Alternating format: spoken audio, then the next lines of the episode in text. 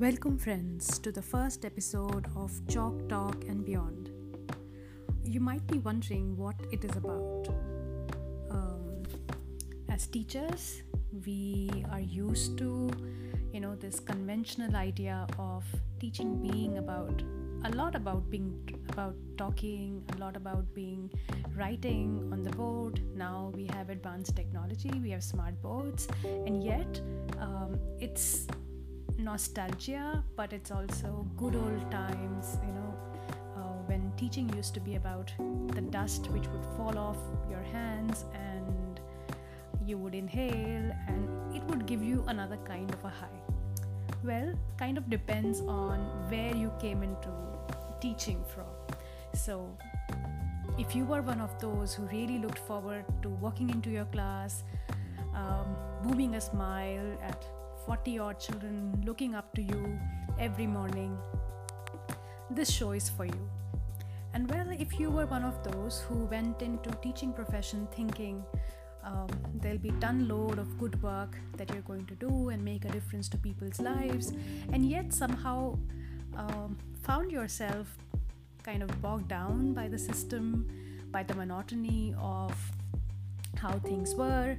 Uh, by a system which didn't care for creativity so much, a system which kind of made you conform more than you needed to, then also this show is about you.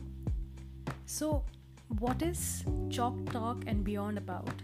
Chalk Talk and Beyond, just like the title says, is about experiences, is about lived experiences.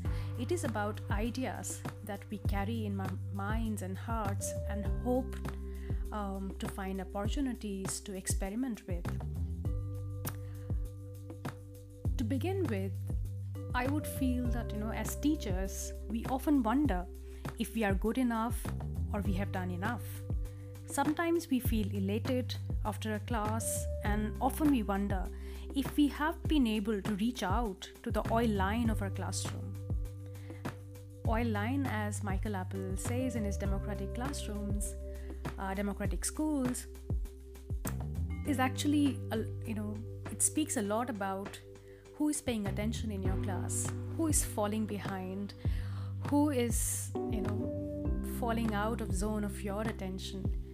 Um, the line which the back of your class the leaning back child of your class creates over a period of time is actually a kind of a mirror for us as a teacher. So sometimes you know we might stumble in noticing or not noticing the oil line. Sometimes we may just be lucky enough to have our attention span focused. But oftentimes we we would we will find that as teachers our journeys we experience our journeys uh, in a pretty much lonely manner. Uh, we feel like we're riding the wave all by ourselves there is a community, but somewhere people who are struggling with us, uh, who are struggling like us, are not necessarily talking about their struggles, are not necessarily engaging um, as practitioners collectively.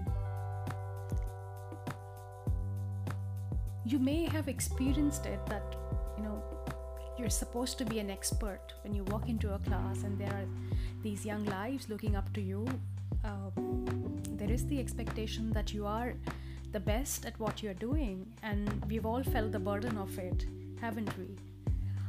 Sometimes we stumble in articulating an idea and or maybe a concept something that you know used to be so crystal clear in our minds till yesterday.